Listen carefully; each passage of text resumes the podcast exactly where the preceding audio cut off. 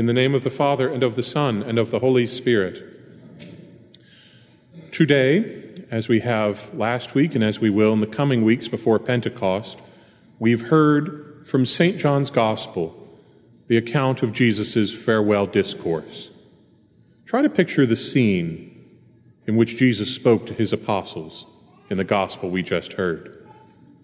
The Last Supper has just been celebrated. Judas has gone off to his fateful task.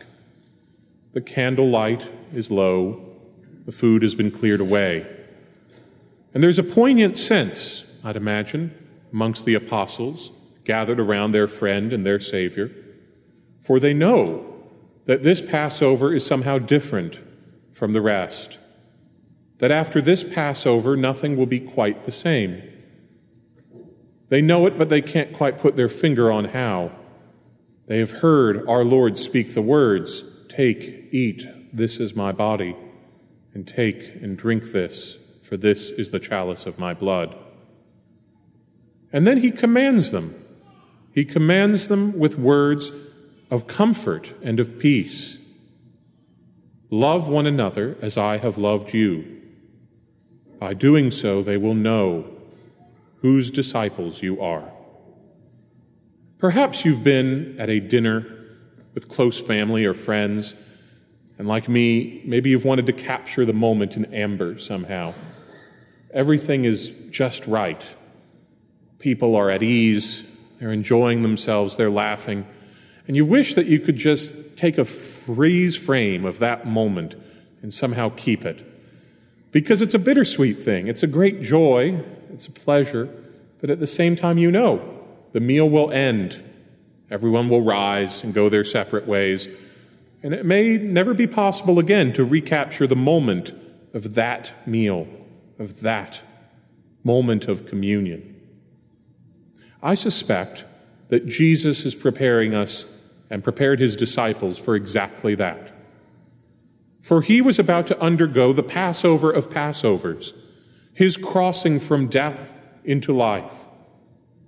And he wanted to prepare his apostles, and he wants to prepare you and me to go through the Passovers of our life in union with his, to be able to endure that sense of separation from him, to be able to know how he abides with us, even as he doesn't seem to be in our midst.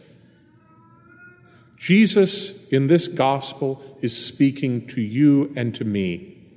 He's speaking to us about all the Passovers of our lives, which can be good and bad, joyful and sorrowful. Think of ordinations and marriages, new births and new jobs, new opportunities, new springs.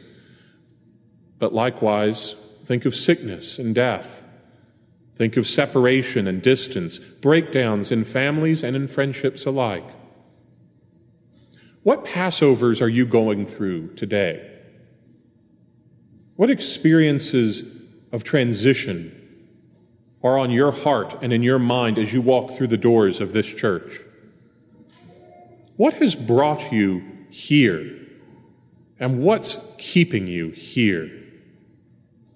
The Lord Jesus speaks to us, just as he spoke to his apostles, about how he wishes us to remain in union with him, united to him through love, a love that is not the kind of pinched, narrow love, the self assertive love that we tend to have, but is rather God's own divine love. The love signified most perfectly at this altar on that cross. Jesus in today's gospel describes the pouring forth of the Holy Spirit, the Spirit of truth, who consecrates us in truth and makes us able to offer a sacrifice of praise, enables us to be friends of God. It's worthwhile in the midst of all the Passovers of our life as these gospels can pass over our heads and down our backs like water off a duck, it's fitting and important to be able to stop and hear how Jesus is trying to speak to you in the midst of whatever it is you're going through, be it joyful or sorrowful, be it happy or sad. And so, in this parish mission that I'll be preaching, starting this afternoon with Solemn Vespers, continuing for the next 40 hours, that's exactly what I propose to do to go through the farewell discourses of the Gospel of John. A copy of the text will be available to everyone who comes. And even if you aren't able to make the full mission, come when you can. It's worthwhile. Not because the preacher is that great, but because the message is profound. The message is one from Scripture itself. The message is what Jesus spoke to his apostles on that dim and intense and beautiful evening. As they prepared to walk out the doors of the cenacle to all the crosses and all the joys and glories that awaited them, he left them with these words to treasure and to keep. He left them with this promise to keep their hearts at peace and to remain in their midst. We have gathered here in our cenacle to draw close to the Lord, to receive his promise. Let us enter into this Mass as well as into the spirit of this divine word and contemplate how Jesus wills to give himself to us so that we may be consecrated in him. Unite your sacrifices with this holy offering. Place your joys and sorrows, your Passovers, on this altar, in the paten, in the chalice, and see them transfigured by our Lord's perfect offering of love and obedience.